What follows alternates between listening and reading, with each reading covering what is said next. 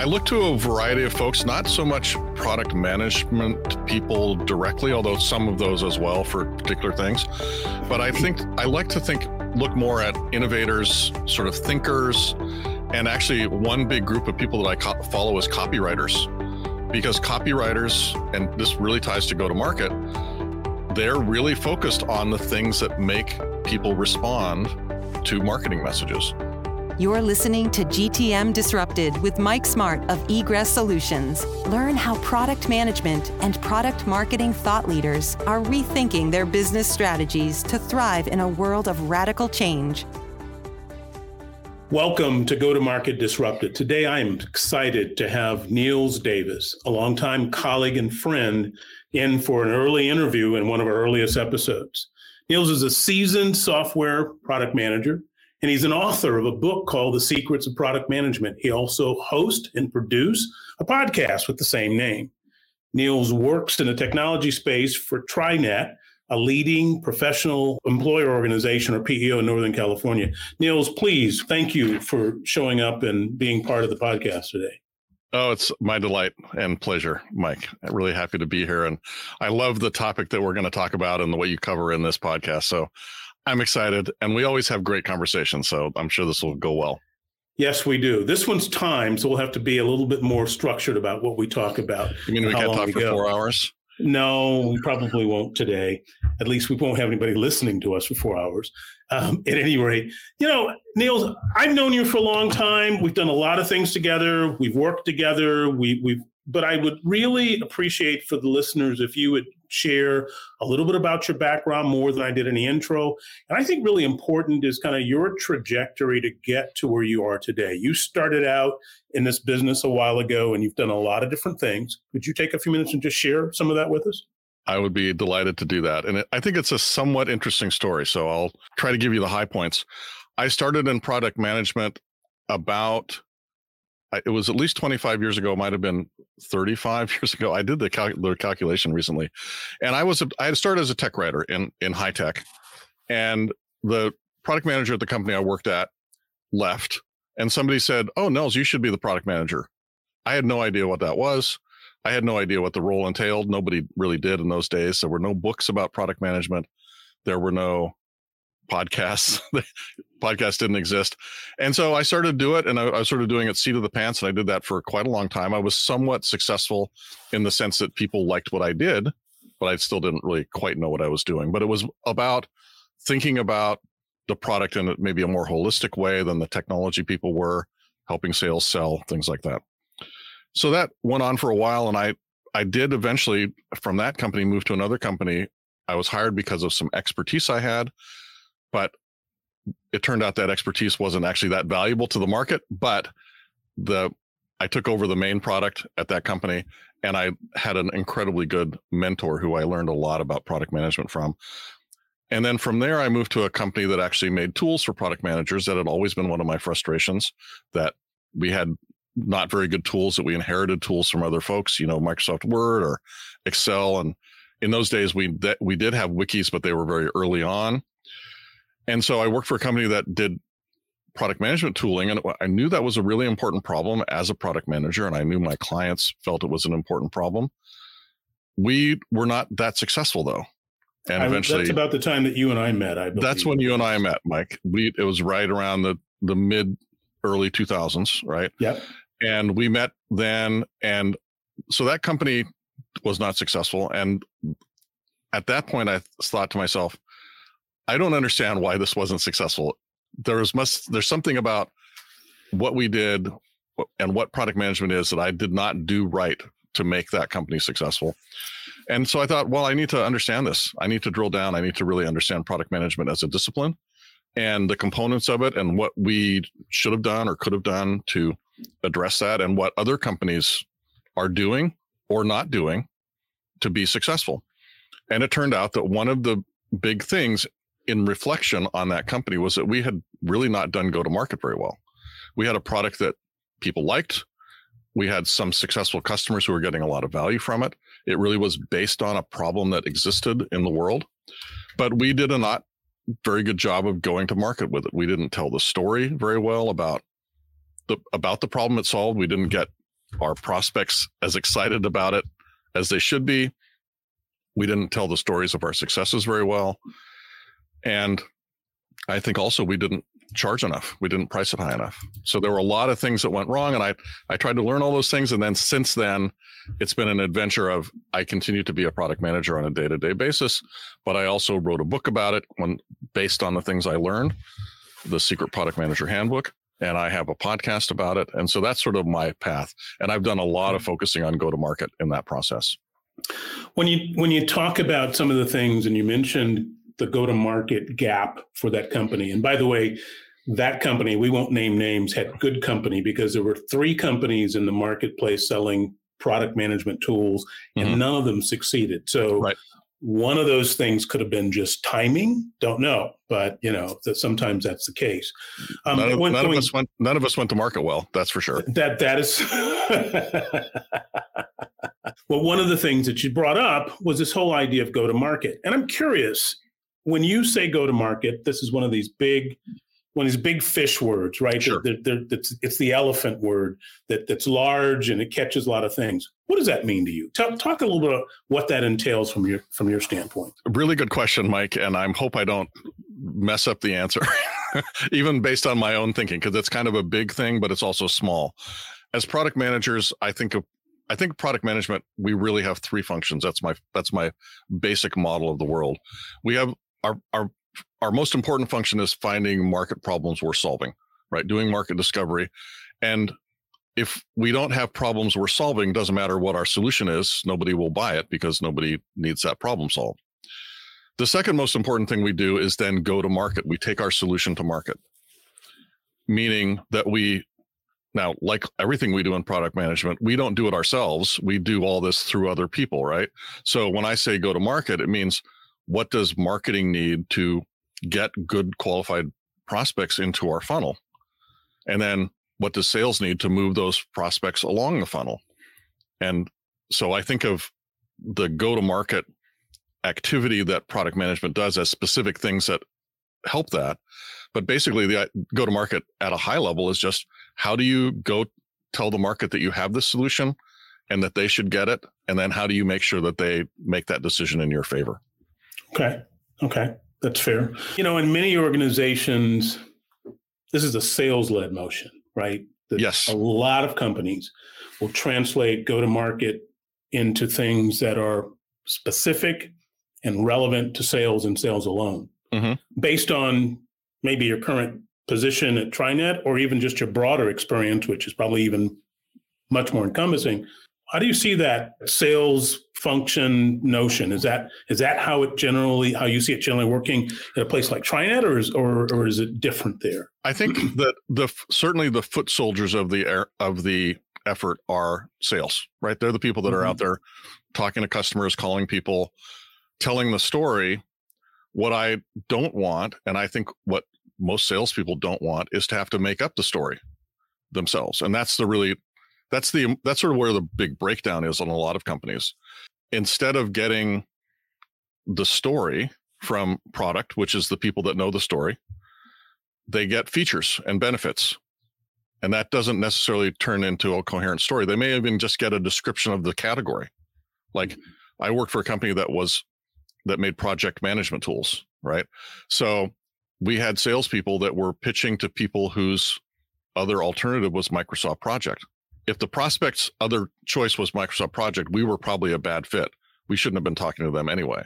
And that's what happens if all you do is say to the salespeople, well, go out and sell my project management tool, because they're going to say, oh, Microsoft Project, that's a project management tool. That right. must be our competitor. And so when I think about what product management as an organization knows about the ideal customer profile, the segments that we want to target, the the problem and the symptoms of the problem that our solution really solves, the way that who the real competitors are that we should be concerned about, how to handle competitive objections and other kinds of objections. Those are all things that we know as the product manager because we we went and tried to solve all those. We we asked those questions ourselves and tried tried to address them with our product. And so that's what I think of as I actually have a, a dumb little acronym for it, the MVPK, the minimum viable product knowledge. And it's exactly that. It's the segment. It's the characteristics of the profile.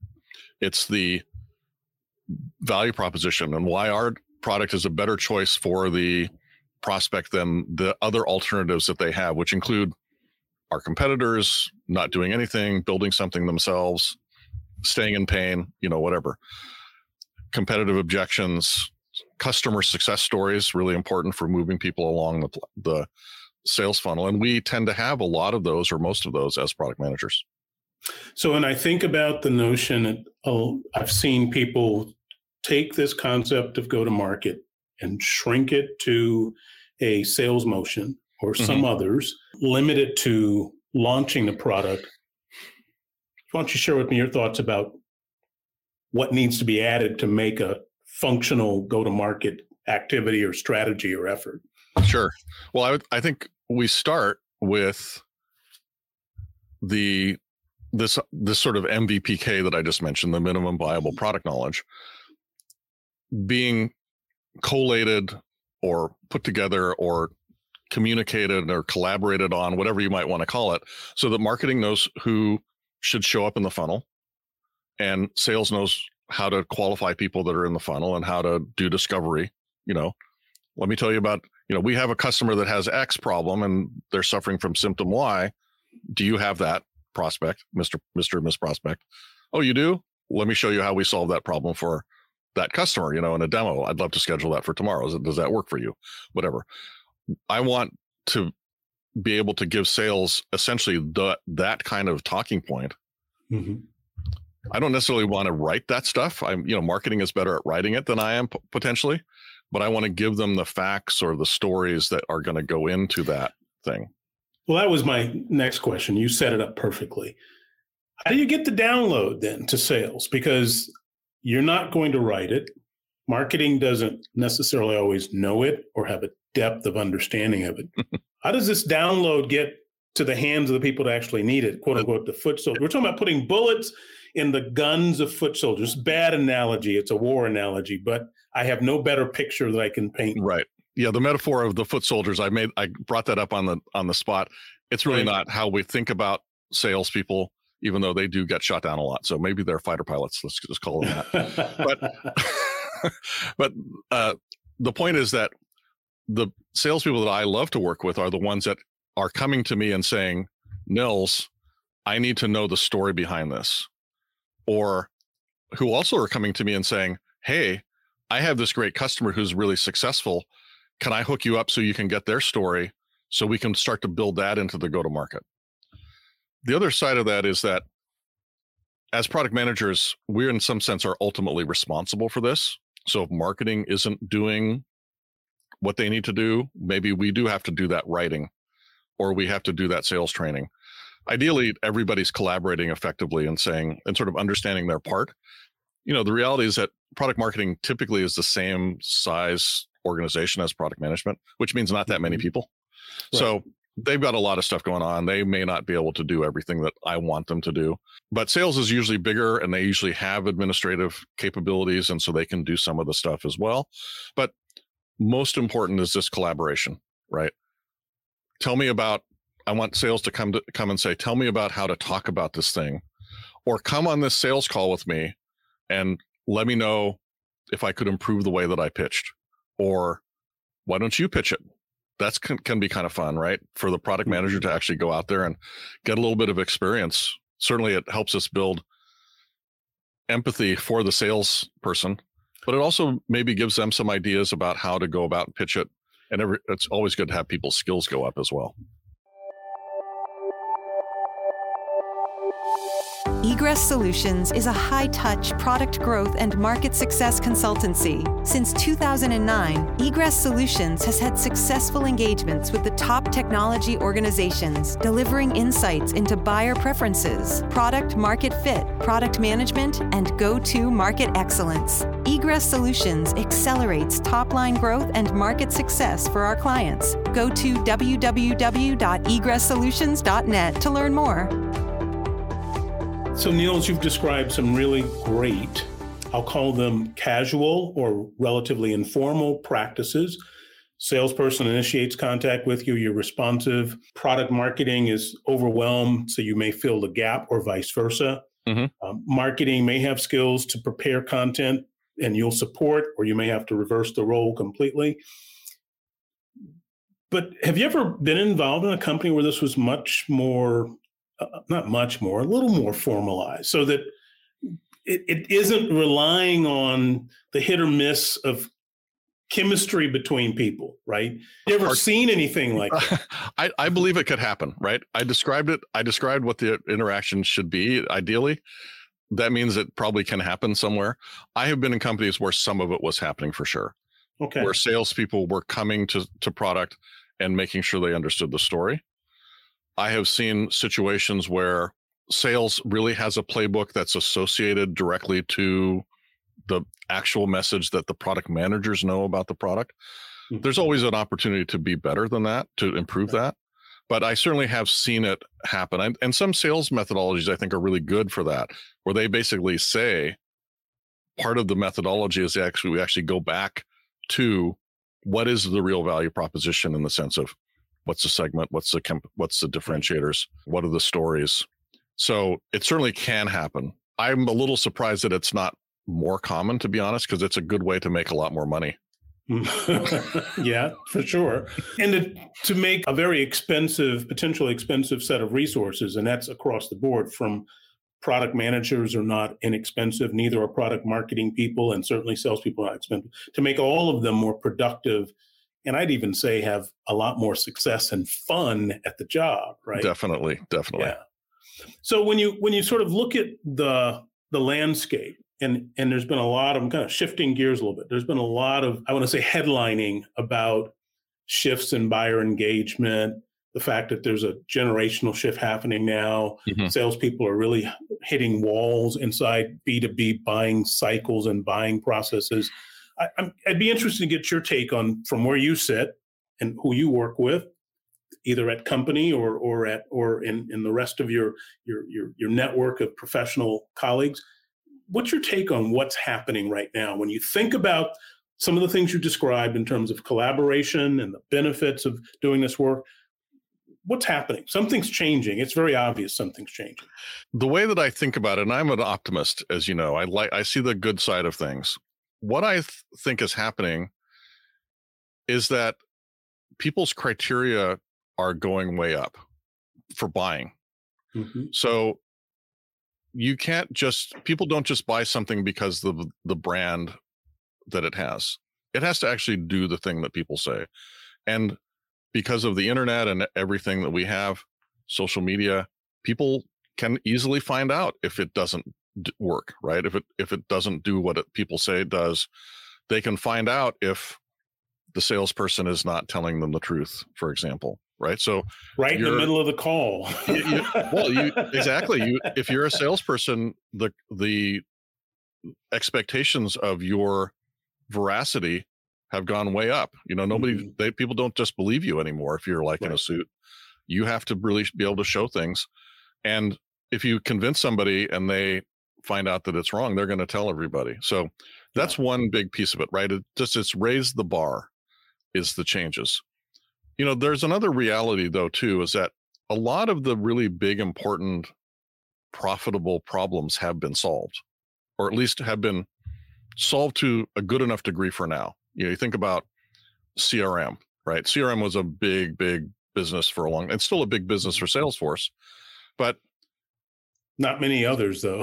not many others and really it's a kind of a solved problem at this point. Right and there right. you know there might be something that somebody that can come out with an an incremental thing that makes crm more powerful but what's going to happen to that company they're probably going to get bought by salesforce so right and that happened before that with mrp with sap it happened with all with all the back office stuff it's a lot of the engineering side is like that's a solved problem some of the areas that are not like product management not really a solved problem from a product standpoint is much smaller, right? So mm-hmm. if you think about the sizes of these markets, ERP was 50% of a business was the back office.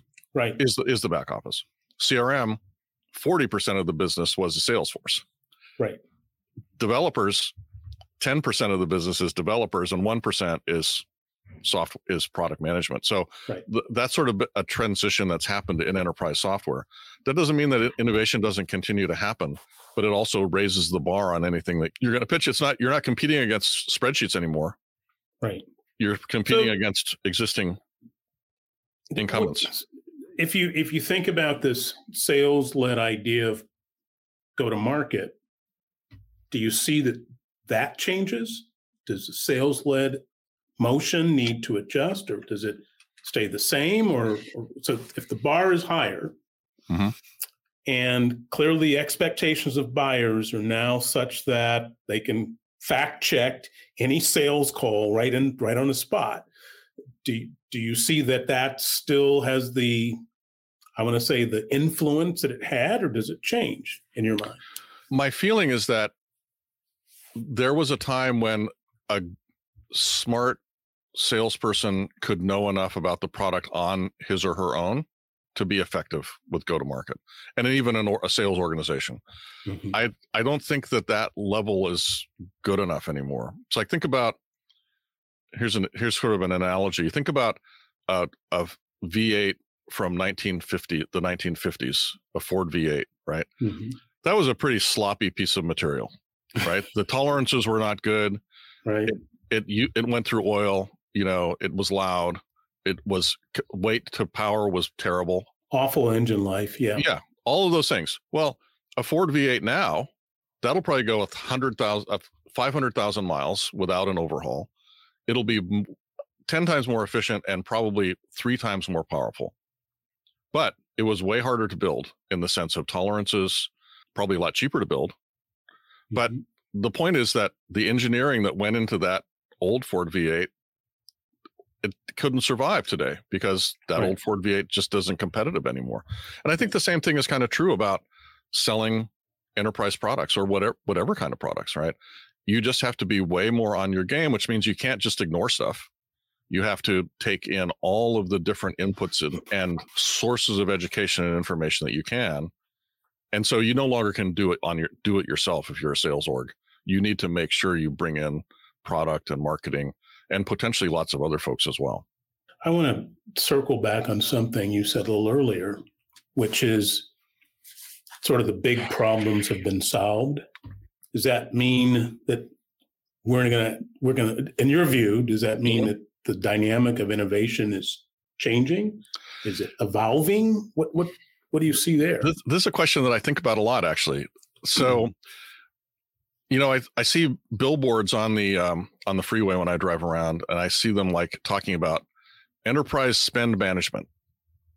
Spend manage spend management is a phrase I do not really like, but and it also doesn't mean much to me, but I know it's actually important. But it's a small part of a back office compared mm-hmm. to enterprise general accounting or whatever. And so I think there's a lot of innovation that's happening in niches that are not yet fully automated or where there's an opportunity and then, then typically those things get then pulled into the big players like Salesforce or something like that. Right. Right. So there's so there's that, and then I think there are always, and there, at least throughout history, there's always been new markets that open up. Suddenly, somebody realizes, hey, there's this thing that we used to take for granted, but now we see we can do some automation or create an invention that really changes our perspective on that. And so, for example, things like I, I'm anticipating things like clean tech are going to be playing some of that role, right? Or also cleaning up tech may as well be playing some of that role, right?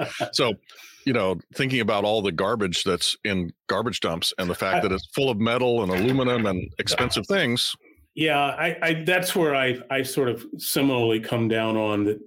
We have seen m- trillions of dollars created out of innovation solving, shall we say, moderate to low paying threshold problems. Mm-hmm. Okay, so the back office for business had a dynamic, automating manufacturing had a dynamic, changing dynamic and efficiency of sales teams has a dynamic. But then now we're at the point where we're doing smaller incremental variations on those things, or we're innovating things that, and this is an opinion, have, have absolutely no lifetime value to our survival or thriving on the planet, right? They're just just I'm sorry, I'm not going to pick on any one of them, but I could pick any one of things that you know about and and talk about them and say what's what's the what's the viability of that if the power grid shuts down for 17 days, right? That's right. And so we, my optimism says that we've created all this momentum and energy and hopefully we can see that turn back into solving some really important big problems like the one that you described. Yeah, exactly. I, I, I totally am with you. I'm not the biggest Peter Thiel fan, but he did make that great statement about people, all these really smart people from Harvard and MIT solving the problem of coupons, online right. coupons, instead right. of the next moonshot. Are posting you know. live video links for points. I mean, those yep. are the kind of things that we've spent we spent a lot of energy on. And it's time. Uh, to me, it's time. It, it, I look forward to a resurgence of some form of innovation that solves things that people really care yeah. about, and, that, and, that's going on. It's just yeah. it's harder, and it and it's going to take longer. Yeah, yeah. I, I'd be curious to understand a couple of things. One, when you look for people out in the in the space, and that's a broad mm-hmm. space mm-hmm. That that represent sort of inspirational ideas, that kind of thing. Who do you look to, and tell me why they're important to you? So I look to a variety of folks, not so much product management people directly, although some of those as well for particular things. But I think I like to think look more at innovators, sort of thinkers, and actually one big group of people that I co- follow is copywriters, because copywriters, and this really ties to go to market, they're really focused on the things that make people respond to marketing messages, right? and right. and it's all about what we do as product managers it's like make sure you talk that, that you make sure that people understand the problem you solve right. make sure you irritate their pain a little bit so that they continue reading it's all these things that i think are really interesting and i wish i'd learned about copywriting long before because it's a really powerful uh, concept but also other creative people sort of what are people creating i do follow a lot of sort of politics just because i think that sort of related to what I said before about clean tech and clean up mm-hmm. and stuff. Mm-hmm. That's where a lot of interesting innovation is going to come. I hope. You know, I I mm-hmm. think we could use some innovation in politics. We, we need it there badly, right? and and then I'm also really interested in in what's going on with AI and machine learning. Yeah. I started playing around with Chat GPT a little bit, and I'm following people who are doing interesting things with mm-hmm. Chat GPT, which is kind of okay potentially got a lot of things going on. Yeah. So so as I wrap this up, and I, I'm sorry that this does have to come to an end, but but it's because it's been a lot of fun as I expected it would be, and hopefully it's interesting and, and valuable to the people that are listening. I have one firm ask for you. Sure. I want you to give me a one prediction, one go to market prediction. What do you think's changing? What do you think's going to happen in the next three years, five years. And I'm spinning off of just the comments you made about AI because that's one of the sure. one of the baking points or one of the underlying things that people are on now buzzing about that's going to change everything we do. So I'm not going to necessarily make a prediction, but I have some hopes and expectations for go to market. Okay. One of them is definitely related to our role as product managers, which is related also to something I mentioned earlier, which is product management tools. There are a couple of product management tools out there that I like that I think are actually they know really what we do as product managers and i think they're doing a good job of well not necessarily doing a good job of go to market to be honest. I think all of them have opportunities there. But what i would really like to see is those tools start starting to support go to market more explicitly. Mm-hmm. because you know a good product management tool it really helps you gather the information you're you're and, and collate the information you're getting from the market and turn that into intelligence that you can then use to create a solution.